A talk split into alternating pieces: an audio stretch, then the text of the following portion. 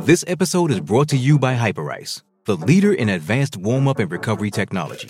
They have tons of innovative products, like Venom heated wearables to help soothe sore back muscles, Normatec compression boots to speed up recovery and increase circulation, and Hypervolt massage guns to improve mobility. Loved by athletes like Naomi Osaka and Erling Haaland. Try them yourself. Get 10% off your order with the code MOVE at hyperice.com.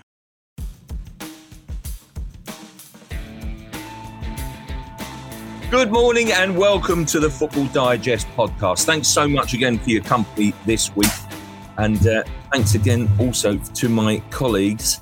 Uh, the familiar team is here once again on duty, on parade.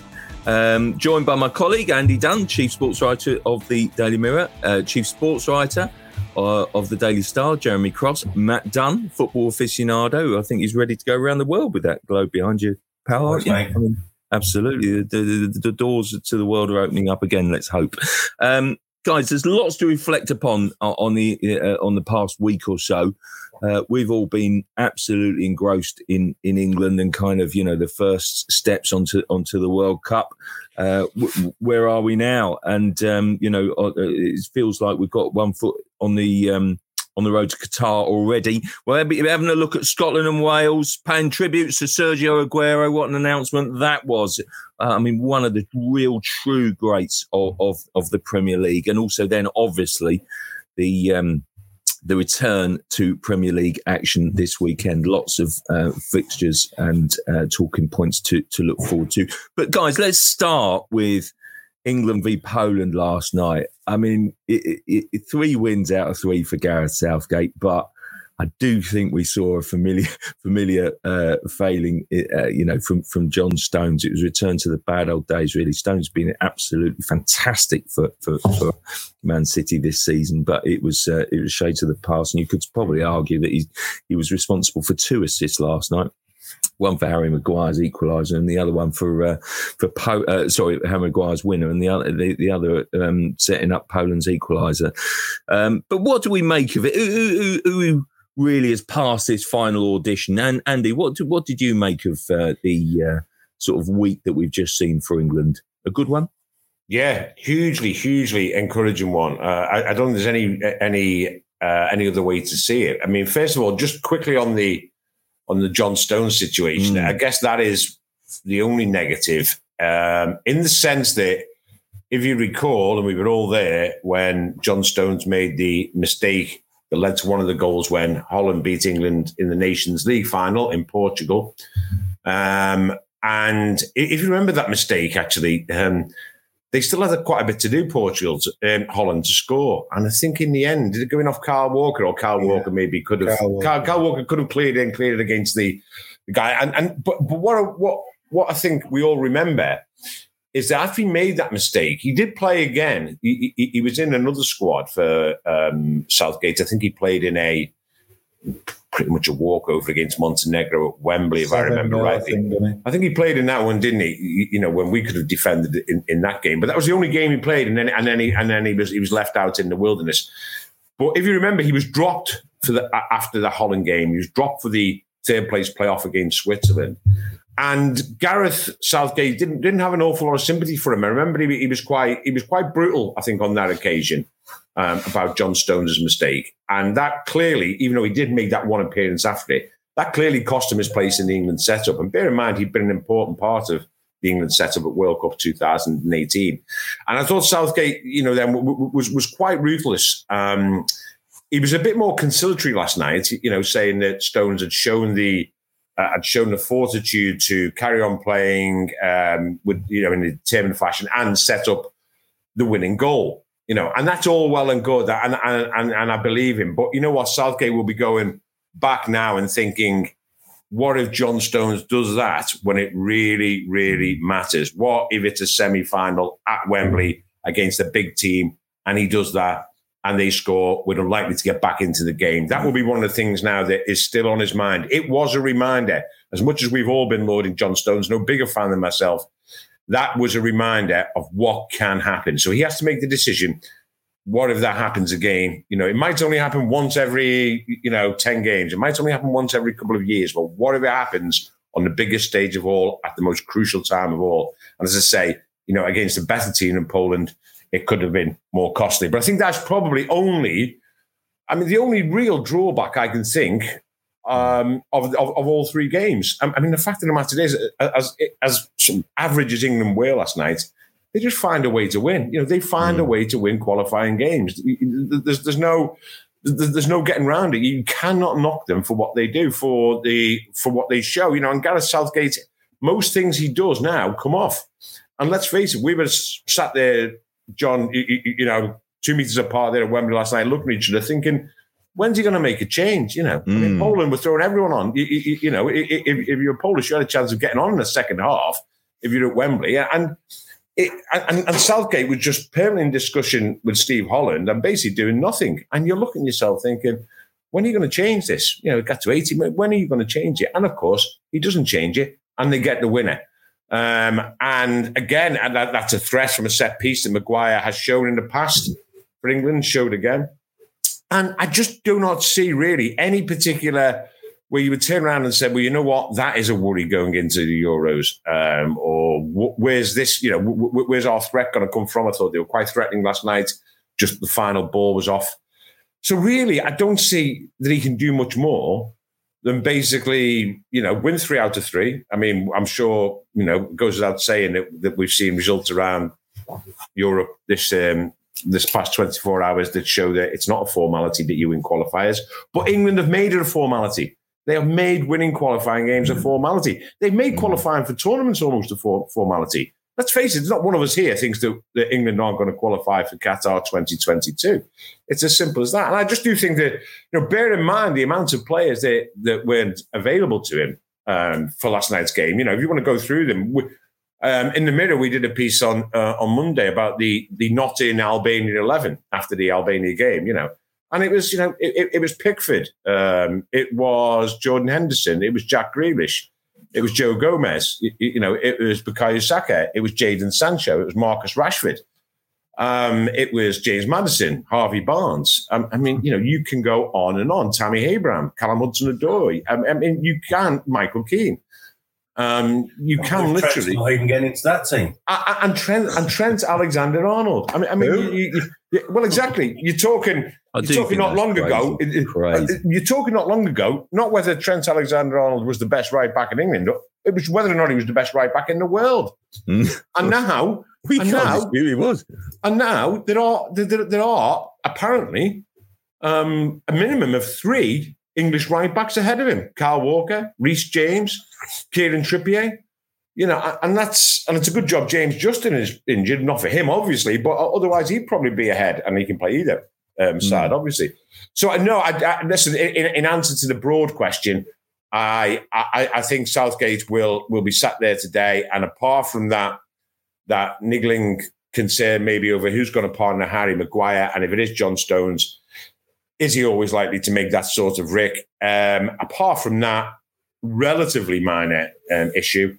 I think he'll be sat there thinking, you know what, this camp could not have gone any better. And didn't you get the feeling last night uh, in his interview that, you know, he was just so happy that, um, and he mentioned it, that it, the, the camp, you know, three games, that long camp, it had gone pretty much without a hitch. The players who actually turned up were mainly fit. And also, like with any England camp, he's thinking, you know what? And in these times, of course, when you know, these un- unusual times, he's thinking, I've actually got through a, a 10 day camp without any news stories that, you know, without anyone fighting in the canteen, without anyone breaking lockdown rules, without any girls in hotel rooms. You know, he's actually, he'll be thinking, what happened there? I mean, genuinely, what happened there? No social media storms. No Miss Iceland in, in, in Reykjavik hotels. You know, no one, no players having a go at each other. he's thinking, is this really England? Now, has that really happened? Have we just actually had no bad headlines, got through, played three games, won all three, on we go. Yeah, so I don't, I don't see, it is. Yeah, I know. Who's, who's I mean, what's going on? Where's the scandal? What, I mean, what is going on? No tantrums, no anything. It's just ridiculous. Hmm. Honestly, it was supposed to be England. Look, I, I, will put it out there that I really mm. like John Stones. I think John Stones has been a revelation. I think England are a better team with John Stones. I like players that basically can play out. It, you know, you keep the ball, you keep possession. So look, I'd keep John Stones 100%. But would you, Jeremy? I mean, not just, please, the squad, but as, as Andy rightly says, you know, if he's got a mistake in him, do you still pick him? Of course you do in the squad, I think.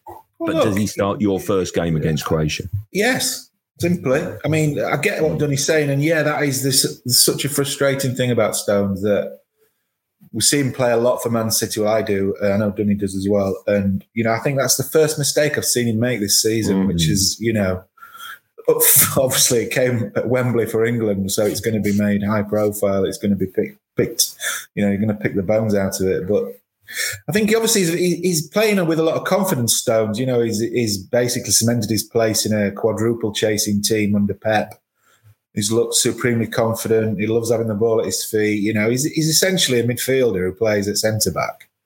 You could put him in midfield at club level certainly, and he wouldn't look out of place because he's mm. such a great foot, mm-hmm. natural footballer. But you know, he he he made a mistake. He was overconfident. You know, he dallied on the ball. You just can't do that. I mean, that was against Poland like Dunny said, that could if that came in a semi final against Germany or France or Spain, it could could be the difference between winning and losing a game. But you know, he's only human, and defenders, every player makes mistakes. Harry Maguire makes mistakes. You know, it's just a part of the game. You just gotta you've got to trust him not to do that again. You can't guarantee that, but I think the qualities he has on the ball uh, and the way England want to play, it, he suits the game so well. And you've got to you've got to play him. You've got to play him. Mm, yeah, Matt. Matt, do you do you, do you go along with that? Yeah, well, You know. I, I think it's John Stones thing. I, I take issue a little bit with Andy saying it's a minor problem. I think this is the absolute crux of what Gareth Southgate does this summer. Because looking back at what he said after that Holland game, he uh, accused him of making mistakes because he wasn't playing enough regular football. Was what he was what he said. It's bound to happen if you're not playing regularly, which is why Stones was then cast aside all the time he can get in the City side.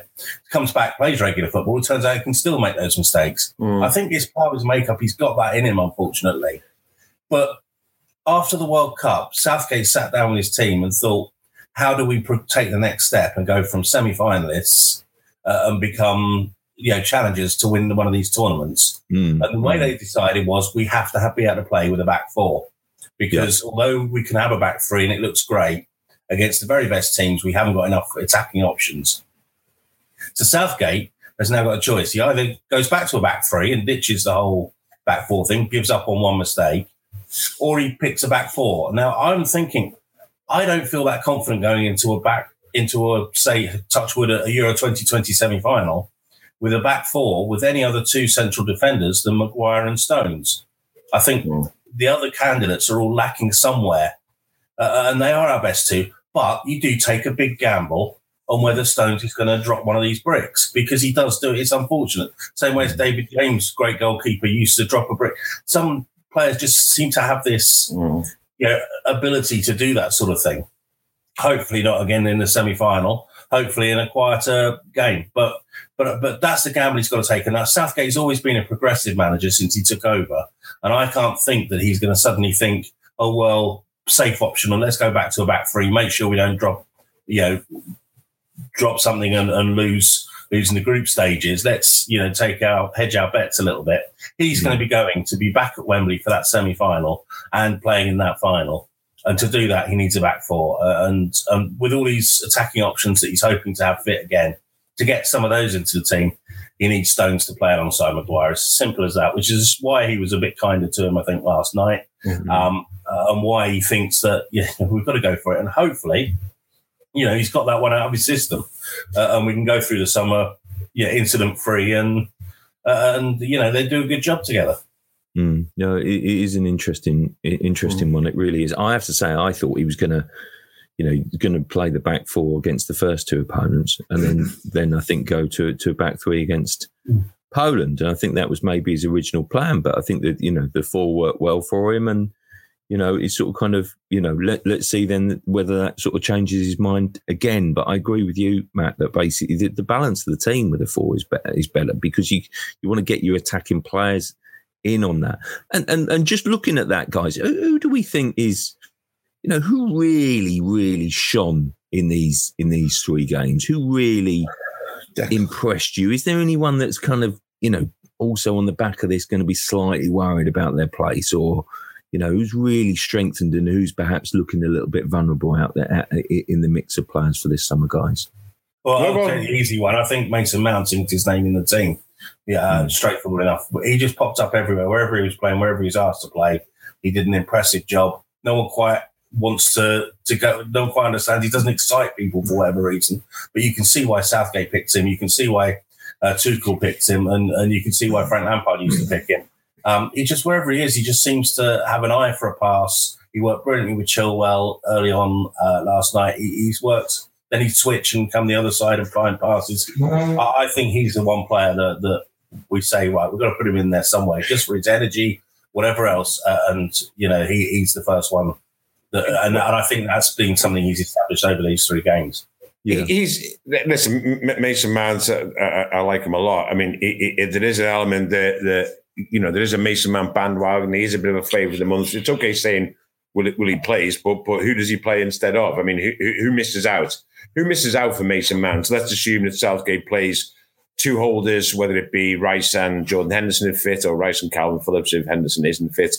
Which, listen, we all know it's okay saying well he shouldn't, and I, and, and I listened to phone-ins on the long drive home last night, and they're saying, "Oh no, we need to sacrifice one of those holding midfielders." But we know what Gareth Southgate's like. It's a sort of irrelevant argument, really, because he'll play if he does play the four, he'll play two holders in Rice and a another. I say if Jordan Henderson is fit, if not Phillips. And then you've got, um, and and then who who then misses out for Mason Mount? Is it Marcus Rashford? Who, who misses out? Is it Raheem Sterling, which is clearly a no? You, you know, these are players. Sterling, Rashford um, are players Grealish. that. Well, and this Grealish isn't in the team anyway at the moment, is he? No, but he's injured, doesn't he? And I tell you what, I'd be absolutely staggered if he doesn't. If he's fit, come come the end of the season, I'd be staggered if he doesn't pick him in the squad.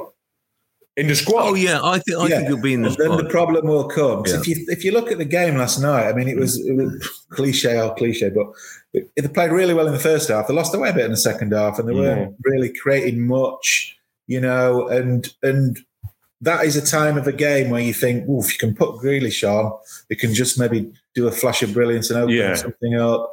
But and I think if, if he picks, if he takes Grealish to the Euros and you know, he doesn't start him and we don't start well, there'll be such a clamour for yeah. him to pick Grealish in the starting eleven. And that something's got to give, hasn't it? It's, it's got to, give, to be in. That, that's the whole point. I, I agree with, with Martin and his, um, you, you, know, um, his assessment of Mount, you know, who, who's playing exceptionally at the moment. But someone has to has to go. You know, someone, I say, and uh, it, Phil Foden. I mean, you know, yeah. do you get Foden in?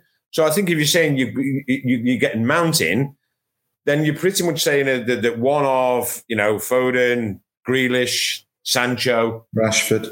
Rashford maybe is, is, is, not making that team, and and that's a big call. And listen, and, and, that's why he's paid the big money, and that's why he's got to make that call. And so the reason why I think you need Mount there is I think he would make Grealish work. His energy pulls teams apart.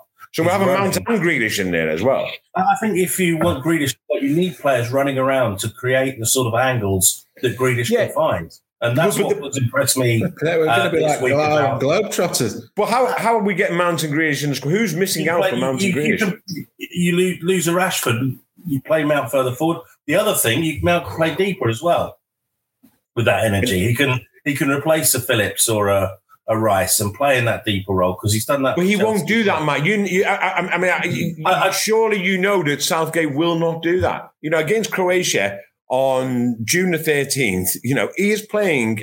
I, mean, he's not going to sacrifice a Rice or a Henderson or a Phillips for a Mason Mount, Jack Grealish, or Phil Foden. He's, he's just not going, going to do it. Nothing, nothing that he's done in the past will suggest that he'll take such a big gamble. You, you know, you need, and I actually thought that, I actually think that Rice, and I, I think that Calvin Phillips actually, I feel a bit, I feel a bit for him um, over these last few days um, because, you know, Rice, Declan Rice won man of the match again. I mean, uh, I don't know if it's sponsors man of the match, but I saw a picture of him on Twitter with, with his man of the match award that he, he also won in Albania. And, you know, I looked at it last night and, and I thought that Calvin Phillips was every bit as effective as Declan Did Rice. you read my piece, didn't it? was every bit of good, as good. Is that what you know? You know what? I did a haven't piece on thinking Phillips. See, the thing is, The thing is, steel in the team, Jeremy. The Listen, steel in the team. Listen, mate, forgive me. I got back at 20 past two this Sorry morning, and my first Poor instinct wasn't, pal. wasn't to go online and read your piece, nor was it this morning when I was when it was when, when I was when- making the when- point well, last but- night that But go on, De- yes, Declan I'm Rice interested. has clearly been one of the standout players of the last three games, and he's guaranteed to start. Yes. alongside him, Phillips, he does, he, you know, he's, he's really grown as an international player. Absolutely, mate. I remember when um, This sounds like a great piece, Copen- by the way. I'm He made his debut in Copenhagen. I did a piece on him then and I absolutely slaughtered him and said this guy doesn't look, he, he looks short of being an international class player at that level. Yeah, He's actually proven me wrong. He's, he's he's matured into the role. He doesn't look phased by anything. Does the dirty work, the stuff that you don't really take. Absolutely.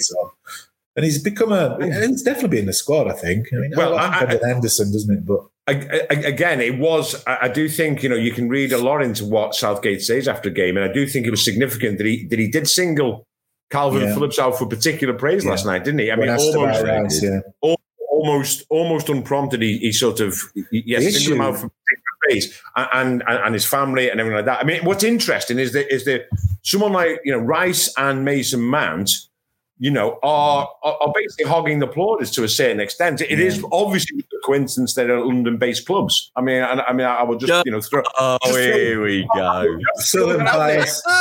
Mate, I will just throw that out there. The the the the, the Declan Rice of West Oh, Ham United. Obviously, obviously, obviously, West Ham United not not ever known to be favoured by the um, national media. And We're doing all right for the Newham Recorder, you know. And Mason Mount of The Kensington Gazette. of the beloved Ch- of Chelsea, you know, and latterly one of Frank's favourite songs, you know, which guarantees him um, um, good PR. So I mean, Well, I'll listen, you what, that is Johnson- merely coincidence that the Calvin Phillips of humble Leeds United, pal, you know, uh, might, might not get the uh, plaudits he deserves. thing he's done as well. Um, Kane is guaranteed to start, and I think Sterling is guaranteed to start. I think we can safely Yeah. assume that if they're both fit. So that that narrows down the opportunities and the Yes. places in the team for the likes of Grealish, Foden, Rashford. I mean, we're not, you know, I know we're not, we're not even talking in depth about Rashford, but when he's when he's on form, he is such a great player. Absolutely. And- Easy, uh, Jeremy, I- I've got to pick you up on that because if you are looking at, at, at starting 11s, there's no bigger fan of, of, of Rashford than me. My God, he's been flogged this season, isn't he? by This is the United? issue. This is the issue. I think this will cost him. Yeah, I think come come the come the start of the tournament, he'll be in the squad. But he's clearly been playing through a couple of injuries. He's got a shoulder problem, which which I think needs needs an operation after the Euros, and he's clearly been nursing an, an ankle problem over the last few weeks. He plays he's played so many games that I think he, he'll just be he'll just be knackered come the start of the tournament. I think it, it'll cost him his place in the England team. Mm, I'm He'll worried fi- about He'll be fine. Declan I'm worried about. I, I'm worried Rice about him every minute I think England are better with Rashford in the team. I really think England are better with Rashford in the team. But you can tell a mile off certain players who are close to the limit on, on Yeah. kind of you know and sort of put almost into the red zone as we call it. And I think Rashford is. Whoa, Yeah. I, I'm worried about Rashford because I So think he's in, I think he's integral to England's hopes, and I'm, I'm Yeah. worried because I think he, England are so much better with Rashford in the team. I So Crossy, would you start with Rashford, Kane, and Sterling up front? Well, I, I would do if they were all, all you know, on it. I mean, Kane is obvious, you know, and then Sterling. I think Sterling. I think Sterling's in these shoo-in, last yeah. few games. I mean, I think he's Sterling's just played well the last couple of games. Yeah. Well, he has. He was a bit over anxious, I thought, against San Marino. But actually, I thought he played well in Albania. No, not everyone sort of kind of thought that, but I do do think he forced the issue, and he forced the issue in the first half last night.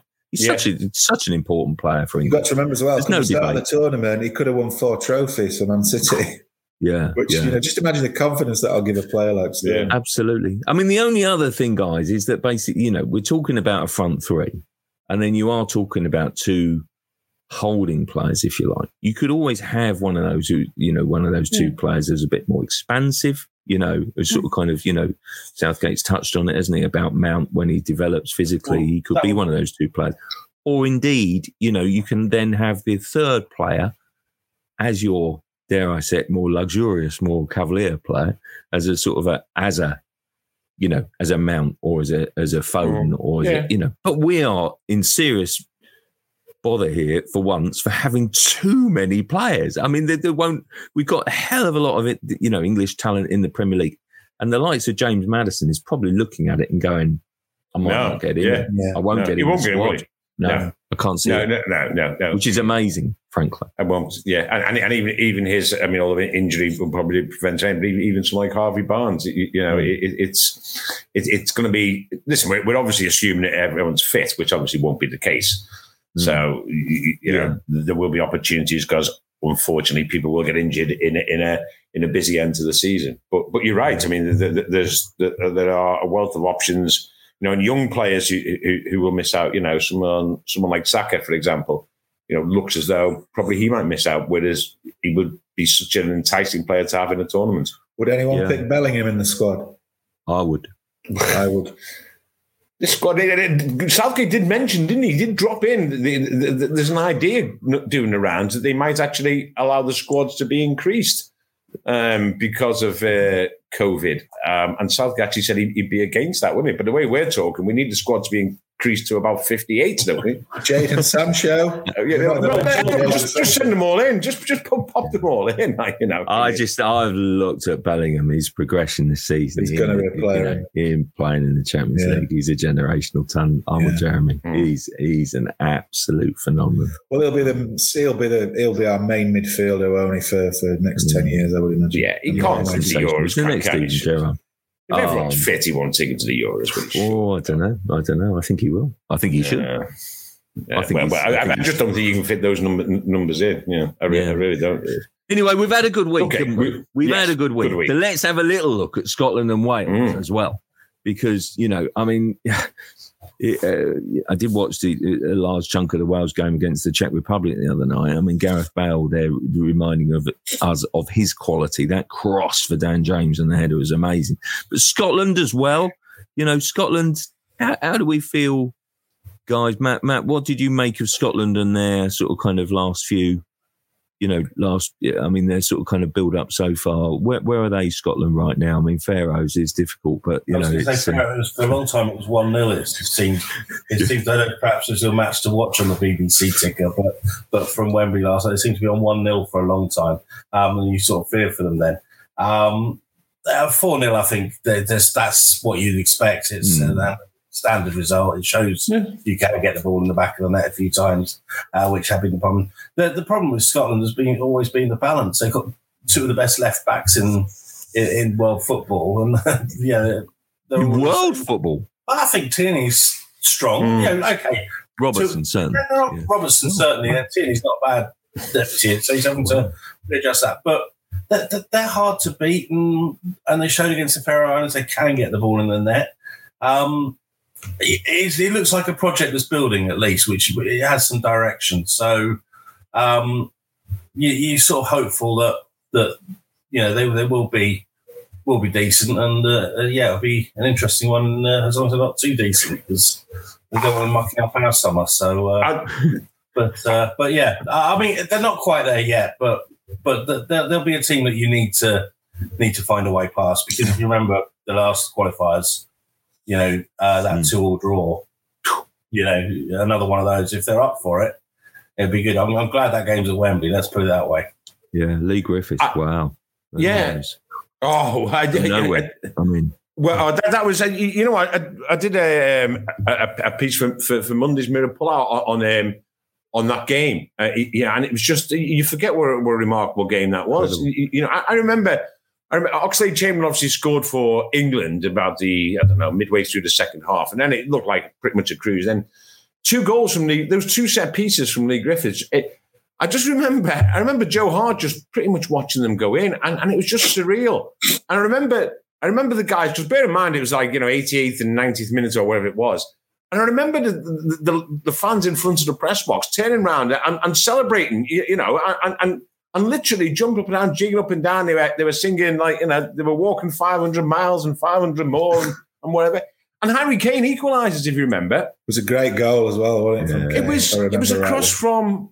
Was it a back post finish, wasn't it? I think it might. I don't know. Yeah, it's a back post finish. Someone Yeah. came on a sub and sent. I can't, I can't remember who crossed it.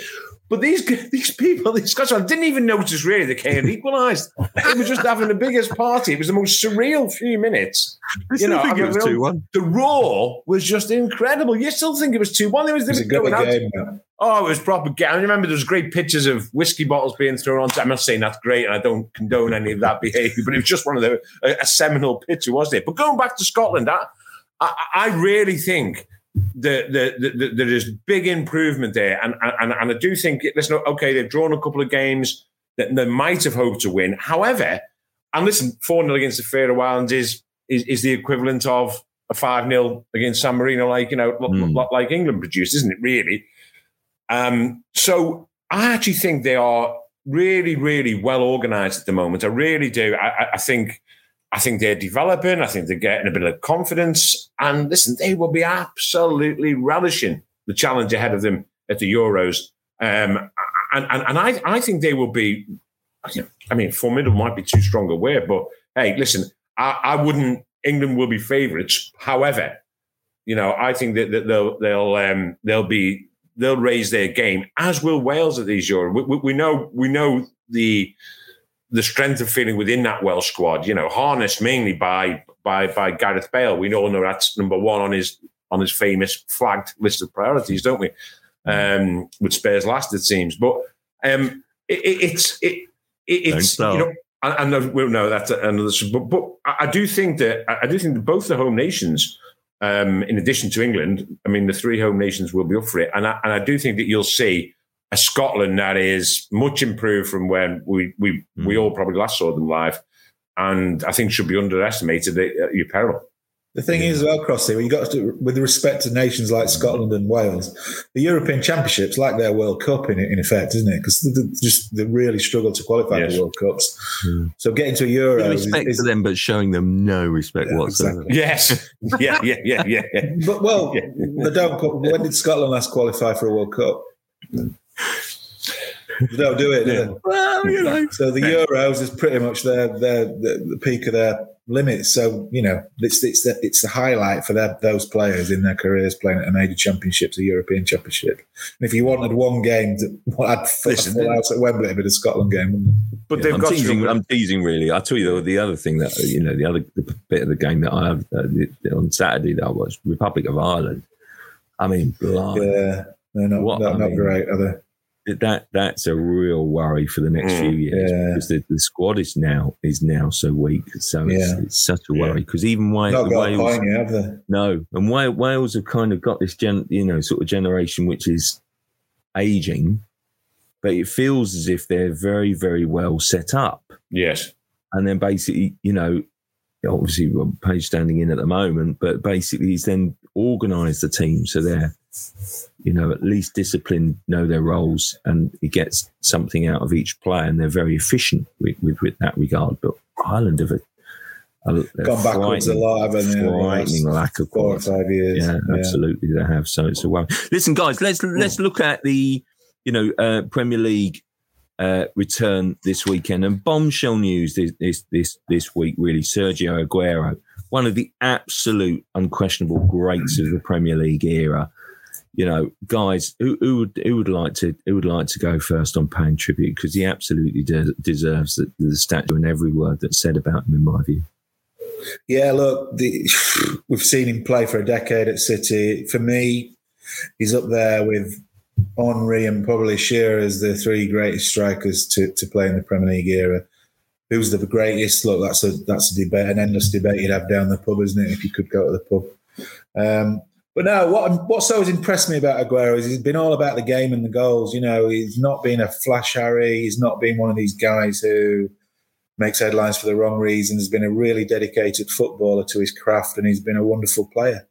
And you know, it's just a shame that we're going to see him in his last season in English football, just really a shadow of his former self because he's had such Mm. bad luck with injuries.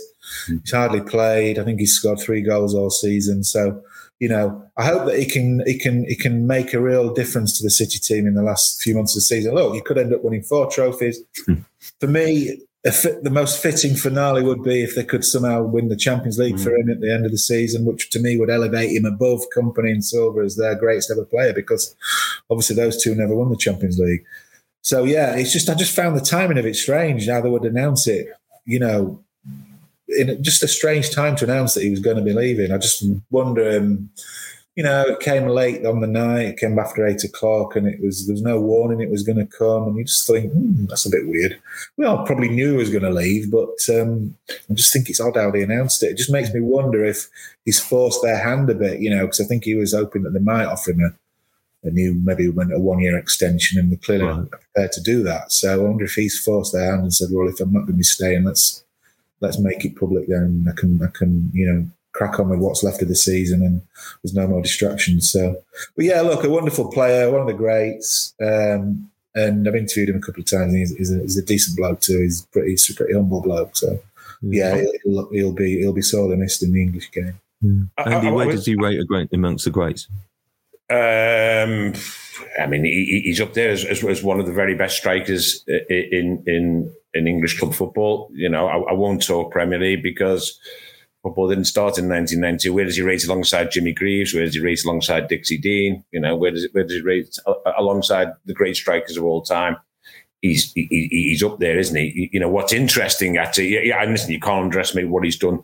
The city's been fantastic, obviously, as that goes without saying. I mean, interestingly enough, I mean, when Jeremy says there, you know, he's interviewed him a couple of times. Well, you know, not many people have, have they? I mean, let's face it he's kept a low profile for 10 years, hasn't he? And he's never been one to court the media.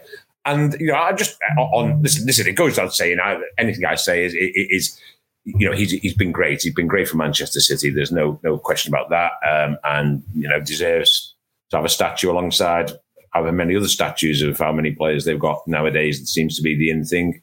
Um, but interestingly, he, he, was never ever near, never close to winning the Football Writers Football of the Year. I mean, I mean, I mean, I mean, not only did he just not win it, he was never close to winning it. You know, obviously, I was I was I was involved with the Football Writers Association. Still am. I blame you. As you are. Well, listen, I only get one vote. I mean, contrary to popular belief, even when I was chairman, I only got one vote. I made sure that was the vote, the winning vote, by the way. But you know, no, no, seriously. He, you know, we never did. I mean, he, he, was never close in the list of uh, you know when when the votes were uh, collected. You go through them, and, and Aguero wasn't getting any votes. Well, and, and listen, listen. By the way, he, he, never won a PFA award either. he only, he only made one team of the Sorry. year as well. He's only been named yes. one Premier League team of the year in a decade. to, to, to that end, Andy, the, the, announcement, uh, perhaps it answers Jeremy's question. The announcement came out, I noticed, the same night as the email went round for voting for the FWA awards. Perhaps he's, yes. perhaps he's making a late bid. But yes, I'm afraid he oh, I wish I could say that the FWA was that calculated, pal. Yeah, yes, I, I, I, think Aguero's been that calculated. Yes, oh, he, he, he, he's, he's definitely not getting it um, this season. No, listen, listen. In, in the whole, you know, it, it, does put into perspective that we we tend only to think of Premier League strikers. So if we're going to do that, then then he's up there, isn't he? You know, in in in the top two, three, or whatever. Um, and what he's done for City will go down as one of their one of their greatest ever players, as will as will Colin Bell, um, you know, as as will David Silva, um, as will Yaya Toure, um, um, and other such players. So so yeah, I mean, it, it goes on saying he's been fantastic. Obviously, talk now what they will now do, because that now leaves them at the end of the season, in theory, with only one bona fide striker. And some people, obviously, well, a lot of people still have doubts about that particular bona fide striker in Gabriel Jesus. So obviously, thoughts turn now towards what they're going to do when Aguero goes. Yeah, Matt, just to throw to you, I can't help but thinking that, that maybe, just maybe, there might be an element here that that wasn't Monday's announcement because of the pursuit of uh, Erling Haaland? Is that another, you know, is that another suspicion that basically is, you know, here we go, Alan Chamberlain, great minds yeah. think alike. You see, I think they've announced it to potentially entice Haaland into signing for them. And who can blame them? With Sergio Aguero out of the way, a position needs to be filled. Is is there that element there? I mean, Haaland is without question the hottest property in Europe. Is is you know, it, are they thinking along those lines, pal? Hey, undoubtedly, it suits City, doesn't it, for that not mm. that to be made public, and it suits City for them not to be seen as the ones ushering him out of the door because he has been a great servant for them. So it's win-win for them. Yeah, Haaland's bound to it's definitely bound to send a message. Uh, whether it's the Haaland, you know, Harry Kane situation has been very wobbly this week. Um, it, it basically says there's, there's, a vacancy there, and they're not going to go for anyone who they don't see as the best striker to replace him. So, so yeah, I mean, it's, it's a strong it's a strong gambit. It's saying basically, you know, to any strikers because Aguero has always been a problem uh, for them recruiting players because of his presence there ahead of anybody over the last few years, and now that's gone, and it says you know there's a chance to come and play for a team that's arguably the best team in Europe, certainly the best team in the uh, Premier League. And uh, yeah, I'm sure sure Mr. Haaland would have would have heard that loud and clear. Crossy, it'll be interesting to see how this pans out this summer now because this will be the main story for the next mm. four, three or four months. City's mm. pursuit of Haaland, who will he choose to sign for? Look, he'll have the pick of any club in Europe he wants to go to. The issue is there aren't that many clubs in Europe that can afford him we're now living in a in a post pandemic transfer market where clubs are very reticent to spend a lot of money. Mm. It's slightly unique in the situation with City because obviously they're owned by a billionaire who has bottomless pockets of cash. So, look, he will if he leaves Dortmund, which I'm sure he will, he will leave for a staggering amount of money. The question mm. is, are City prepared to pay what they will have to to get him? And it's going to be way over 100 million. And if you look at City's transfer dealings, for all the billions they've spent on players down the years, the record signing remains Ruben Dias, a defender, for 62 million. Mm. They're going to have to pay more than double that to get Haaland. So it'll be out of the box move for City, but he's 20 years old. If they have to pay 130, 140 million for him, they'll get 10 years out of him. Uh, it's interesting. It'd be interesting to see what they do it'll be interesting yeah. to see. You, know, Dad, but interested the, the, the dynamics of the deal. I, I mean, uh, uh, uh, are we led to believe that if they wait a year or at the end of this year, there is some some get out figure with Dortmund? I mean, I, am I'm not sure. You know, maybe maybe there is. Maybe that's why there might be confidence of getting him. There, maybe they might not have to pay that that fee. But if it becomes a bidding war, as you say, it's going to be it's going to be it's going to be mega, isn't it? You know, if someone else comes in with it, because they're not going to have the field to themselves. I mean, if if United, even if there is some sort of figure that Dortmund are compelled to accept, that's only the, the base point starting, and mm. you know that's only the starting point. So let's just say I, I, don't I don't know what the figure might be, but whatever that figure is, it starts at that, and then it would be remiss of someone like, in particular, Manchester United, to give City a free run of Haaland you know, they, they, they'd have to throw more money at it, you, yeah. you would think. Yeah. And why on earth would uh, Haaland go to United over City? Yeah, that's because it's Manchester United. That's why, because it, it, it, it's a huge club and, you know, it's a fantastic institution. It gets 70 odd thousand people through the gate every home game. It would get 90,000 people through the gate if they could build the stadium big enough, or 100,000 if they build it even bigger. It's the most recognizable global brand. Uh, and don't forget how important that is in terms of individual commercial um, dealings. As Richard Arnold and Ed Woodward will tell us, it's got um, the most TikTok, whatever that is, um, numbers. It's got more Instagram followers than anyone else. It's got Twitter followers coming out. You've got to get into your TikTok, pal. It's well, yeah, mate. TikTok, the clock is ticking. I can tell you that. But um, um, but but it's got all these things, John. That, that's the thing. You know, when people say why Manchester United, well, I mean, how, how long have you got why Manchester United? Just because they haven't won anything um, significant in, in, the last couple of seasons doesn't take away that they are a huge club. And when you are deciding, and, and, and also there is the challenge. Imagine if you go to United and you make them Premier League champions. Yeah. Yep, Imagine if you point. go to United and you make them, you win them another Champions League. As, as, as Jurgen Klopp once said, you know, he wants players not who were coming to jump on a bus that is already, you know, um, sort of motoring towards its destination. He wants players who, who are going to come along and push the bus, um, which is what he said when asked if, if a long time ago if players wouldn't come to the bill because they didn't have Champions League football that particular season. Mm. So there are many reasons why Haaland will go to Manchester United. well, what, what's interesting about the Haaland situation is how, how long has he been at Dortmund? Two seasons. Yeah. So they signed him from Leipzig for what? Seven, 17 million? Mm. It's when you look at how cheap he, he, was when he went to Dortmund and how much he's progressed, but it was no secret he was going to be a sensational player when Dortmund signed him. Why have the likes of United or City in particular, when they know Aguero is coming towards the end of his time, where's the forward planning now? Why have they not said, right, let's sign Haaland for 17 million, and hopefully, touch wood, he will go on to become the natural successor to Sergio Aguero. We've got him for 17 million quid. Why is he? Why is he ended up at Dortmund, not not a big English team when he when he left Leipzig? It's just crazy. Yeah, it was interesting. really missed see- a trick there. Well, it was interesting to see, you, you know, Mino Raiola, I think, addressed that this this week. You know, did he really need to kind of, you know, make that kind of career Yeah. step, Yeah. you know, which was Yeah. placing him at Dortmund effectively? You know, I mean, I, I have to say, I, th- I think, yes, he did actually, because if he came to England, imagine if he'd come to Man United. We, we talk about, of course, he would have played, but would he have played as much? I'm not so sure. Dortmund Well, it- is so good at giving young players their chance. They, they, they, they- they're also not a small club, are they? I mean, Dortmund are a big club, No. so, so we've all been we've all we've all been acclaiming Jude Bellingham um, i i i earlier on in the show. So how did Jude Bellingham ha- en- end up at Dortmund? How did. James Jude, Belling- Sancho? Jude Bellingham How did James Sancho choice. end up at Dortmund? Well, Jude Bellingham had a straight choice: Man United, Something there. or, or or or Dortmund. It was a straight choice. The thing is, though, they don't stay there. Though, Why, do they? why has he chosen? No, Dortmund? no. They Because of go there and they'll, they'll let Okay, they go and that's there. fine. But that's Dortmund are a stepping stone to, to bigger and better things. I know that's They are. respectful, but, But they make themselves a very, very successful club doing that. Exactly. yeah, They're yeah. very, you know, super, you know, Yeah. sense behind it. You know, not doing great so well um, this this year. You know, so um, you know, but there you go. So The thing is, City have got a very small pool to choose from when it comes to either replacing an absolute legend as someone who probably Yeah. You can't replace because he's the record goal scorer and his record probably won't ever be, you know, superseded. So um, you're looking at Haaland or Harry Kane. That's that's Mm. basically it. So you've got to sign one of those two players.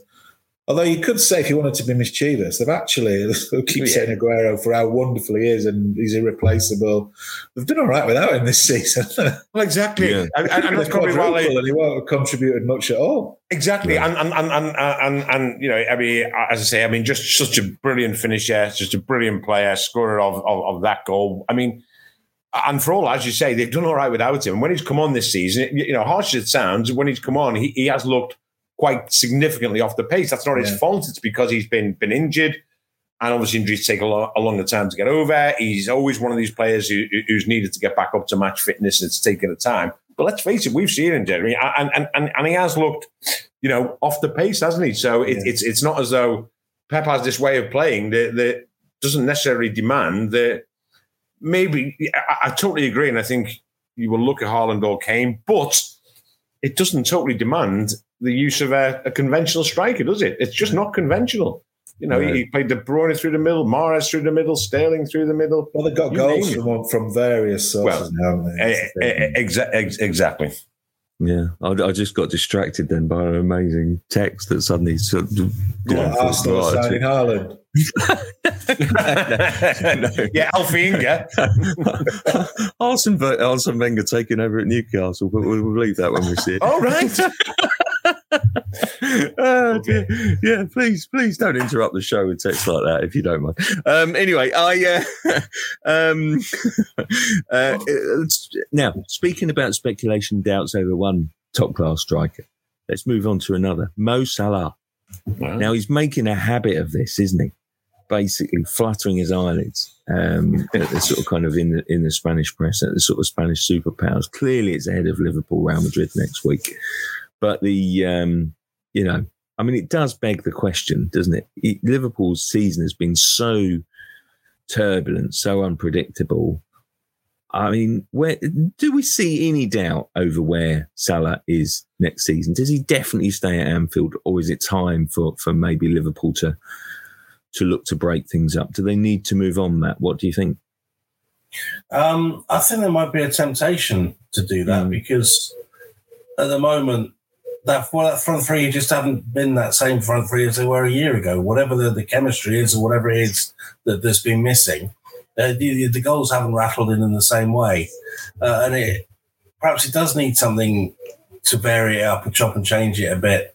Um, we got Jota there who's come in and uh, and try to sort of, oh, yeah, had he been fit, might have been slightly different, might have refreshed it a bit. But but it is a strange one because you're relying on someone on the left to score all the goals. It's it's a very particular system uh, that relies on the players filling it well because you know it isn't really standard. There aren't like for like people to slot in. Um, you know, I, I don't think Salah's been quite so uh, unstoppable. Uh, uh, when he when he's been brilliant, he's been incredible, uh, and I don't. I think he's been a level or two off that this season. He scored twenty five goals still this season. Even so, it's it doesn't seem the same. He's missed more than you'd expect him yeah. to, as well as a couple of times. Uh, you know, he's to bear it, and he hasn't. And it was that kind of relentlessness that that, that drove Liverpool to the title uh, the year uh, last year, and, and that's not there anymore. And whether that's because he's hungry for a new challenge mm. or, what it is, I don't know. Um, new contract, yeah, or a new contract, which always helps. You know, it's that. And footballers always measure themselves, if not by goals, by the amount they earn, and and if they feel that, that other people are, are, are doing better than them, they want a bit more money. They don't need it, of course they don't. But but it is it's a kind of an ego thing. Uh, and if Salah feels that he's being shortchanged, that, that, that's going to affect his form. Uh, and the, the, problem he's got is he's, if he is genuinely getting itchy feet, he's getting itchy feet the worst possible time because nobody on the continent's got, got any money anymore. Uh, and that's going to be the, the, the sort of, I think this is why Harry Kane's being a very sort of cagey about his future at the moment because I, I don't know where he gets this dream multi, multi, multi million deal from, to be honest, outside of the Premier League. Um, mm. and that's something that he's not there. Mm fancy. And similarly for Liverpool, you know, where, where do they sell him to? Uh, and I think it'd be interesting to know how many people are willing to put the sort of money Liverpool expect to get for him up to, to sign him. Uh, and I think it's one of those. Uh, there'll be a lot of lot of noise this summer, and perhaps not quite so much activities. Certainly, yeah. uh, some of the strikers hope. I, I, I, think that, that, that's absolutely the key. You, you know, is it working? Listen, first of all, I, I wouldn't blame Mohamed Salah if he wanted to go and play in the Liga. You know, I like I like it when players want a new challenge or you know, and, and if, if, I was a player, I'd you know I'd be tempted to think, you know what, I'd, I'd quite like to go and play in in, mm. in the Bernabeu or in the, or in the Nou Camp.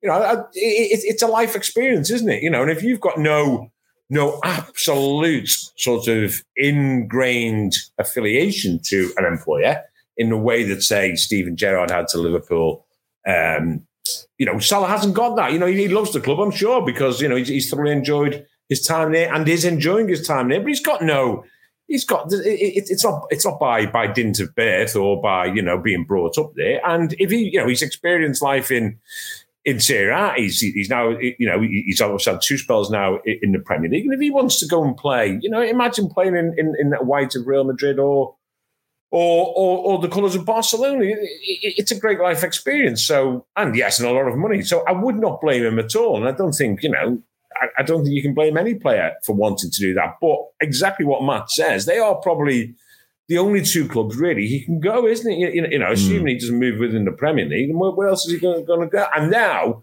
what will happen if you look at it from the outside? You think, well, how can Barcelona and Real Madrid in their current financial state. You know, you saw the Barcelona accounts recently. You know, how, can they afford um, the transfer fee and the wages that someone like Salah would command? But you know what? I suspect somehow they probably will one day. They'll, they'll find a way. I mean, mm. I'm, hmm. I'm, no economic expert, or, um, and certainly not on on those two clubs, but you know they will find a way. Now, whether they'll spend that money on Salah, I don't know. But I understand why you would, would say, "Listen, I quite fancy the idea of a couple of years there." No problem at all with that. The key is, can they come up with the money to get him? You would think in this day and age, no.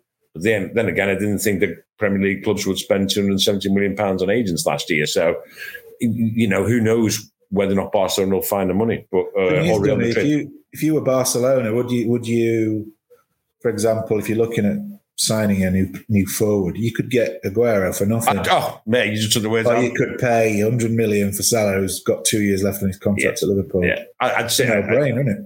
I'd say you'd certainly think that Barcelona would say to Aguero, you know, come on a free and, and, and link up with Messi, wouldn't you? The problem is, Crossy, now is the timing of um, Salah's comments. Although his answers were ambiguous slightly, yeah, he clearly he's stirring the pot ahead of a game against Real Madrid next week.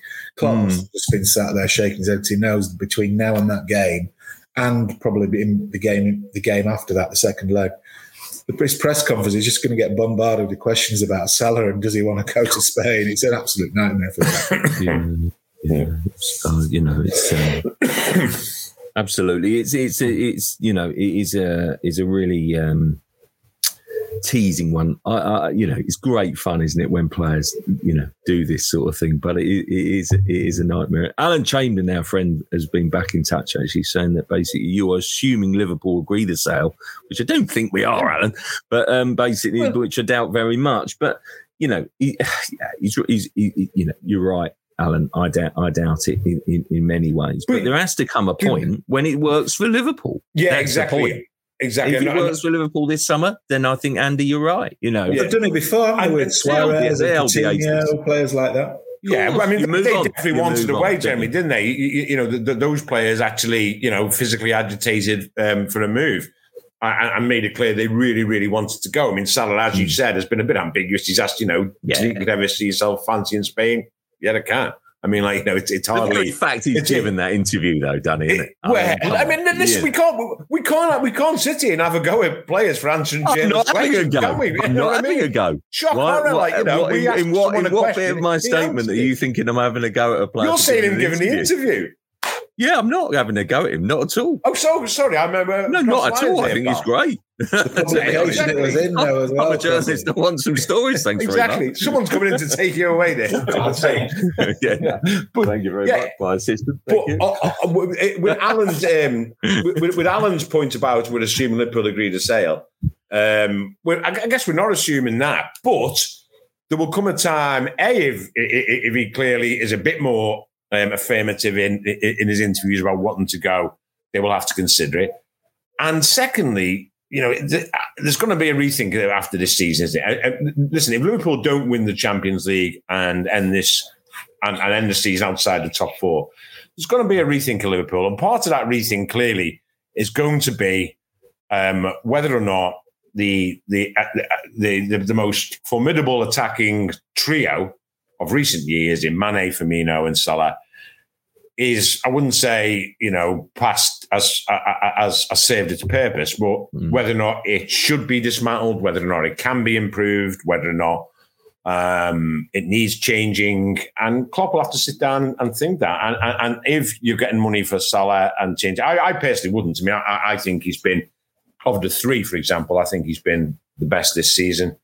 Um, He's still their most influential player, isn't he? He is. He is. But then, but then, you know, did, you know, when, when he was um, when he was taken off the yeah, other day. Game.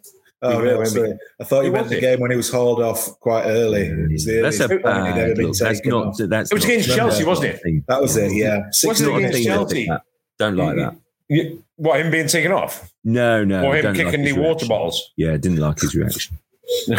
well, I mean, no. Listen, I liked it. Uh, all right, and I'll redress that. Just I loved to keep it. You happy, I'll keep you happy, Danny. Of That's course, terrible. I liked it because obviously it's a good story. exactly. Brackets, brackets. I think from In a fact, team ethic point of view, it's a poor yeah. look. Okay, okay. We put okay, the water just, to, just, to, just to, to decipher the two. yeah, yeah, yeah. yeah. I. Yeah, I was. I just misunderstood there, but um, that was. Was it against Chelsea? I think it I think was. It was. It? Yeah, Anfield. Yeah, might have been. I can't, I can't remember, but they were certainly chasing the game. They needed goals, and they didn't. They were chasing the game. They needed goals, and you know, you take. Do you know what that said to me that day? That said to me that Klopp's given up on this game, on that game. On that game in particular, yeah. I yes. think didn't they have Fulham the following game? I can't remember. I, I think it was. I think it was, game, yeah. and it was on yeah. the Thursday night. And I think he thought, do you know what? We're not going to get back into this game. I'll save the big gun mm, for, for, a weekend. I mean, yeah. it's, it's been that crazy a season that I honestly think that might have been in his mind. Listen, guys, let's let's also look forward to the Premier League returning to action. Look, I do think that maybe the standout game is Man City at Leicester you know that that is another big opportunity for for, for Man City to kind of even drive, drive a further wedge, isn't it, between them mm. and themselves and the chasing pack what other games, you know, let's have a look at that. But, you know, and sort of what other games catch your eye? Arsenal, Liverpool, you know, Saturday, Saturday night, isn't it? But mid table clash. I'm going to say under normal circumstances, that'd be the game of the weekend. But oh, well, oh, yeah, I won't be allowed to watch that in our house on Saturday night. I can't really argue, can I? Is Newcastle um, Spurs is a big yeah, game. yes. I, I, I, I've got those different but Newcastle Spurs is a cracker, isn't huge it? Huge game for both teams, I mean, I mean, huge for both teams. If I'm, I mean, I mean, I mean, how Bruce keeps surviving. I mean, the pelters he's getting every week, Bruce, week in, week out. I mean, it is just relentless. Definitely. It- it- yeah, he'll be on his, It on is his just way to way for Arsene Wenger. Yeah, Oh, yeah, well, yeah. No, I'm joking. I'm joking. No, but it, it is relentless, isn't is, is it? You know, I, I, and strange enough, it, it, it's funny from our industry, you know, where you go because it's quite clear that the media who who are far more knowledgeable about Newcastle than we we are, i.e., see them week in week out, have to put up with the football week in week out, have reached their wits end, and and, and you know, it, it was so emphatic um, after the defeat at Brighton, um, where, where they where they come out and they actually say, you know, once and for all, right, once and for all, Bruce must go, right, and that was it. Yeah. You know, there was no, there was no, no, as if there has been any sugarcoating, this was it. It, it. it was like, so where do you go? You've been right. You do your thing, right? This is it. Once and for all, Steve Bruce must go, and he hasn't gone. So now, where do we go from here? Like, you know, Steve Bruce must go again, and, and, and where do you go from here? So I've never known a manager be under this amount of pressure from fans, from the media, from pundits. Yet we all know that he's not going. You, you know what I mean? It's, it's it's that strange sort of juxtaposition of, of of yes, he's under massive pressure, but we all know that Mike Ashley's not going to sack him. So that's an incredible, mm. you know, incredibly interesting situation. And of course, Spurs. I, I mean, it, it's just a huge story. If, if I'm if I'm Jose Mourinho, Daniel Levy, and Spurs this weekend, I'm thinking like you know for the last the last couple of weeks.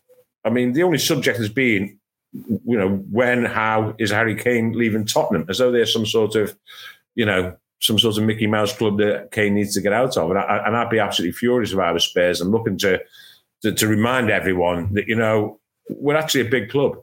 You know, we are actually a big club, um, and Harry Kane, for example, is lucky to be at this club as much as we're lucky to have them. And I think that it, it, that, that that would be the sort of attitude that I think Spurs should be taking to all this. Crossy, do you think Kane will be at Spurs next season? Yeah, I do. Yeah. Yeah. Uh, there's no doubt in my mind, in fact, because he signed for six years and he'll have three Yes. years left in the summer. The notion that Harry Kane, you know, listen, Harry Kane might be slightly uh, frustrated or, you know, slightly disaffected with things, but the notion that Harry Kane would go in and demand a transfer, I just don't, I can't see it. I just don't think he's that sort of person. I like that in, in, in him in many ways, in that Do you basic loyalty. Well, I don't really. Doesn't he have to be more selfish and think about himself? Well, you know, maybe, but not everyone's cut from the same cloth. And I just think, you know, it's if if he stays at Spurs for life and maybe they pick up another trophy, Spurs fans can go around and sort of basically say, you know, laud him as one of the most loyal and best players that, if not the very best they've ever had. Doesn't I he want to sit think- sit down when he retires and have a load of trophies to? to Of course he does. To, to reflect of his course he gift. does. Of course he does. He's three three points though from the Champions League places in a It's a huge final. game for the Tottenham this because he says this is. Oh, Yeah. forget it. Yeah. Absolutely forget They- it. they It's were- they were out of the so top four run, without, weren't without. Yeah. That's the They were out of the top four run a few weeks ago. Now they're right on the fringes again. Of course, you know, that, and that's the thing. And if they do win their first trophy in 13 years, Jose Mourinho will be going, well, you know, Big if though. it is, of course, it is a big if because they've, they're up against the best team in Europe right now at Wembley. I mean, come on, it's it's a huge if. But I just think that, you know, with, with Kane, I think Kane's fantastic. What a what a player! What an ambassador! He's so important to club and country. He's fantastic, but he's got three years left. Daniel Levy is notoriously difficult to deal with notion that he'll just roll over and go, so go on, anyone that will pay 100 million quid, you can have him. I mean, he's, he's, he's fanciful, ludicrous beyond belief. It'd be sorry. worth more than It's that, just- surely. Eh? It would, wouldn't it be worth more than that? Well, you would think so, but that, you know, 120 seems the, familiar figure, but, uh, you know, that people, you know, keep writing. I don't know quite. You know, I'm not doubting those stories written by really good journalists, but uh, it, it- by the same token, they're also good journalists that know Daniel Levy. Right. And I just think Daniel, Le- I mean, he might leave it till you might have a bigger decision to make in 2022 when basically you'll have two years left. And then, then you reach a, you know, a point in time. But we forget that he's 28 this summer. He'll be 29 next summer. How much would he then be worth with two years left as a 29 year old who's got a recent history of injury? I mean, sorry, but this isn't this isn't playing out well for Harry Kane. I think he probably signed for one year too long. Um, and then basically, but you know, surprise, surprise, it is working out well for, for Daniel Levy because he's holding all the aces, and that's what Levy does. So, uh, sorry, I preached. no, that's good, pal. no, My think, you know, just- tomorrow. well, I just think, I just think, you know, Harry Kane is absolutely fantastic, having the season of his life. The club and country, his goal return, his assist return, unrivaled in Europe as an individual. We talk about Erling Haaland. Of course, Erling Haaland is the future. But Harry Kane, as an individual, listen, you know, we, we'll be asked soon for our player of the year, and kind of, you know, my natural instinct is to go to Ruben Dias of Man City because the difference that he's made to the best team in the country. But if you were talking as a pure individual, you couldn't half make a hell of a case for Harry Kane to be hmm. player of the year. He's it's the season of his life. So anyway. it's all You're gone quiet. I've driven, I've driven you into, into submission here. But anyway, listen, guys, let's let's um we we we're going to go on to an and finally now to finish Yeah. the show because I don't want to drag you down with my sermon. But um, since the announcement that he is leaving, this is Andy and uh, Andy Andy Dunn must have the best anecdote. I haven't. I, know. The best anecdote ever because No. he wrote he wrote the and finally cue. Uh, since the announcement that he's leaving the Etihad, Sergio Aguero, we we've seen that 93-20 a million times. Aguero and drink this in. I mean, the Martin Tyler commentary Yeah. off the cuff is is is genius and shows just what you know unbelievable talent these commentators have. And martin Mm. tyler is, is incredible at it. But let's have a look at your what, what what's your favorite late or most memorable late drama experiences guys The most memorable, eh, in, I wasn't there, but uh, if you, the one that always springs to mind is the Man United, isn't it? In well, in the Nou Camp. What I mean, I wasn't at that mm. game, and thank God I wasn't because that must have been horrific. You know, two goals in injury time to win the European Cup. I was at a City. I I don't know if it was. At, were you, were you at City, Dunny, when Aguero scored that goal? No. So I was at that game. I don't know whether you were at Dunny was, but being I was. funny. It was the most bizarre experience I've ever had uh, in a press box because it literally was the last kick of the game. Yeah. You had the TV monitors showing Fergie up at Sunderland, the reaction. There were there were red favouring Man United supporting members of the press. I won't name who they are, going absolutely pale white. Looked like one lad I know. I'm pretty good friends. Who looked like he was going to faint on the spot.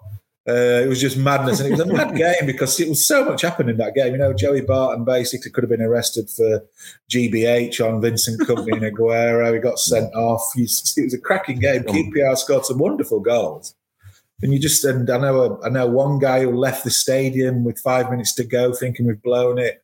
So he was walking away from the ground and heard the roars. I know another guy who went basically went on a bender for three days. Didn't, didn't left left the stadium. didn't went got drunk for three days in Manchester. and Didn't, didn't come home for three days. Didn't enough about you jeremy But no, just to be there, and, Yeah. you know, like you said, Martin Tyler summed up. You, you you might never see this again. You probably won't.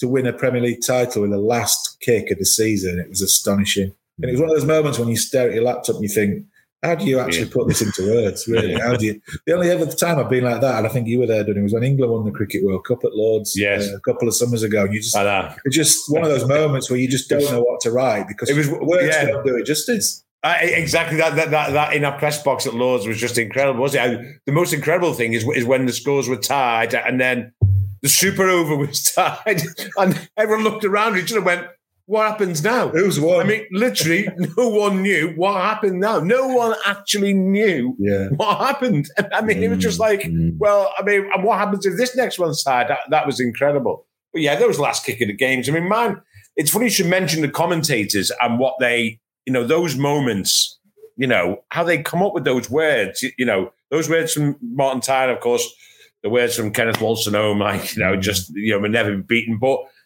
funny, strange enough, I was listening back to to. I mean, the most dramatic for me was was David Beckham's goal against Greece in 2001 at Old Trafford. Yeah. And when you listen back to that, obviously I was there at the time, so I wasn't listening to the commentary. I think the commentator, I'm not sure who it is. It might be Gabriel Clarke. I'm not sure.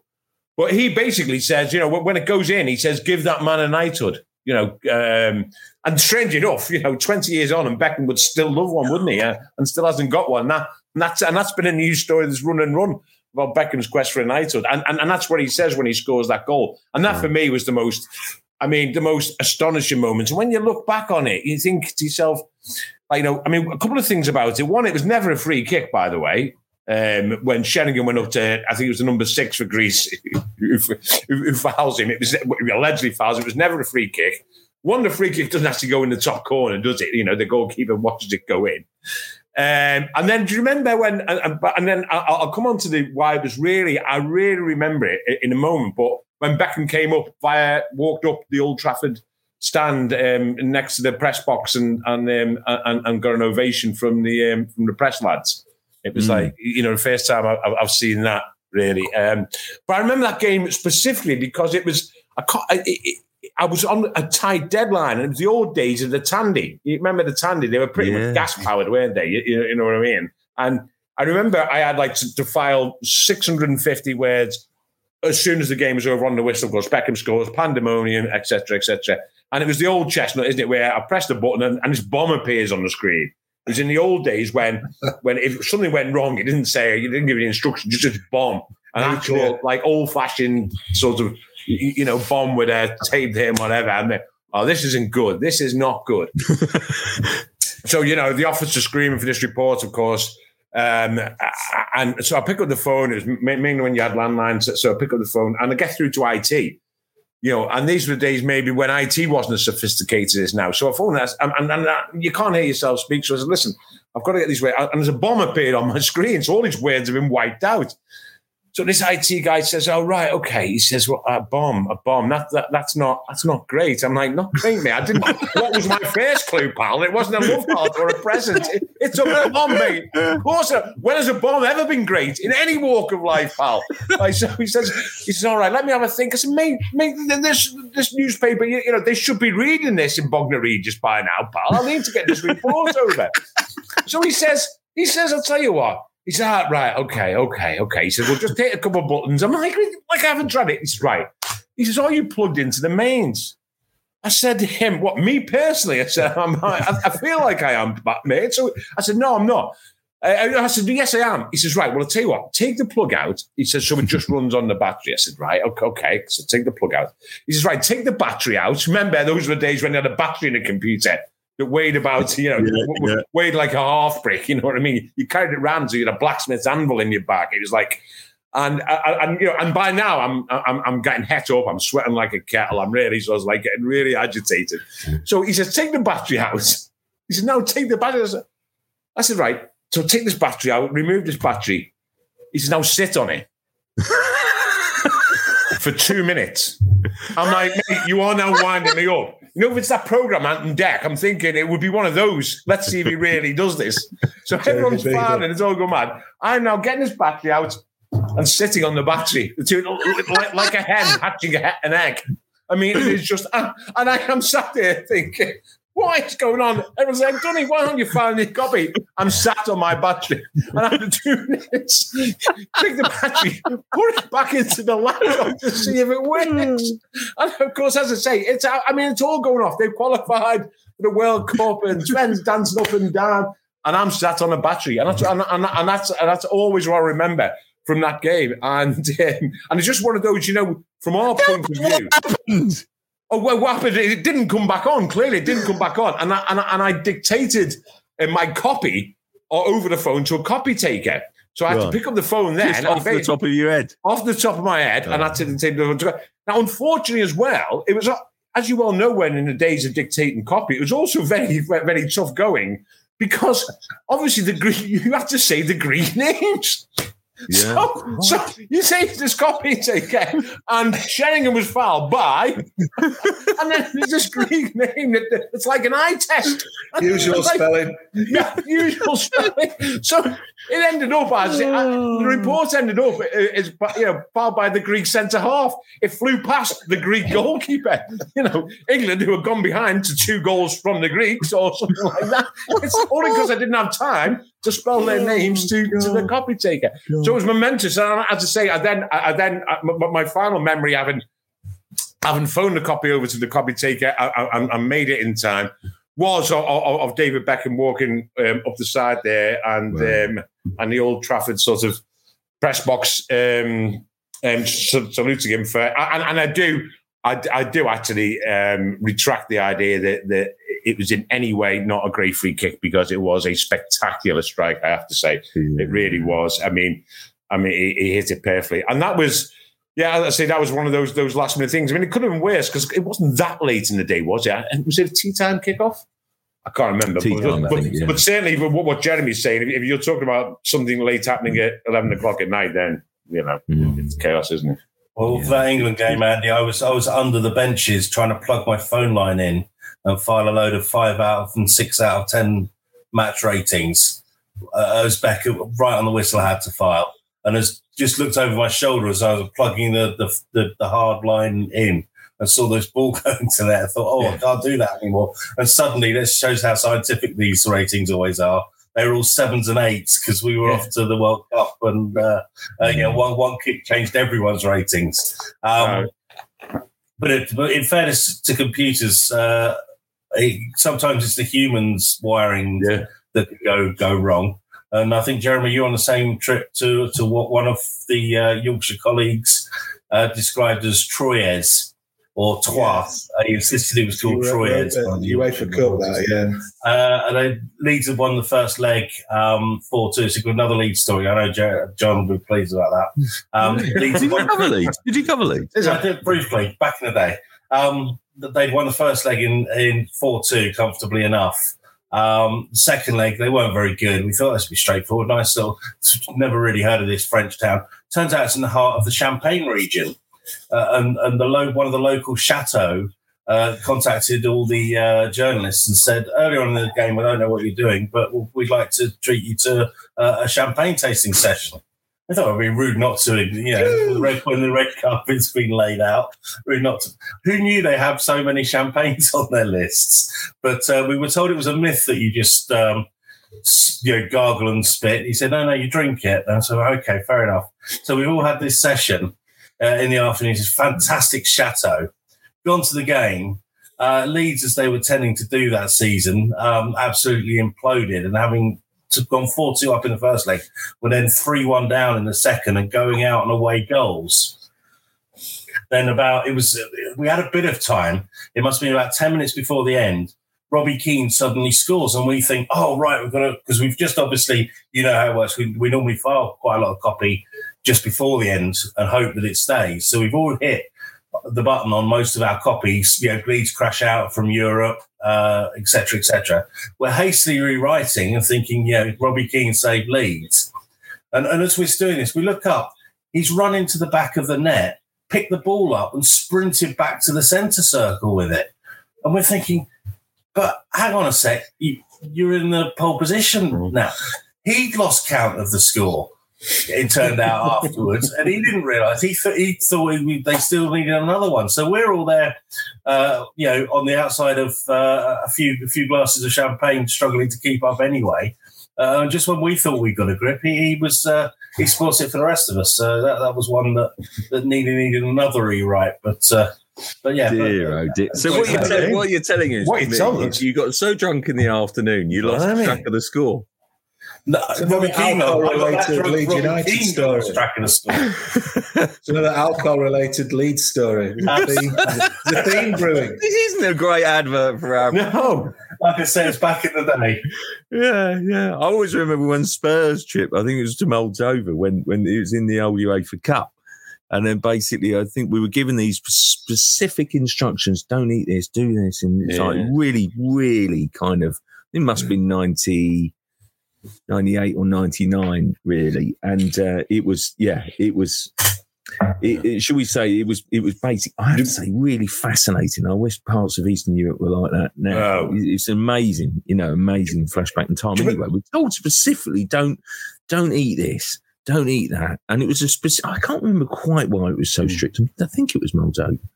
Anyway they, they basically went there and we went to a sort of a sort of a the locals made us incredibly welcome avoided the booze because it was the afternoon and we're professional Love a game, professional, yes. But then basically we were told don't eat the ice cream.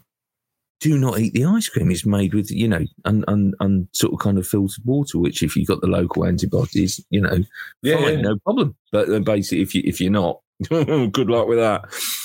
And I think everybody one bar one person forgot, obviously, had the ice cream. And my word. Really? I mean, I yeah. Oh my days. I mean, I came home like a few of us did, and literally it ended up going to the doctor, and I was diagnosed with a mild case of dysentery.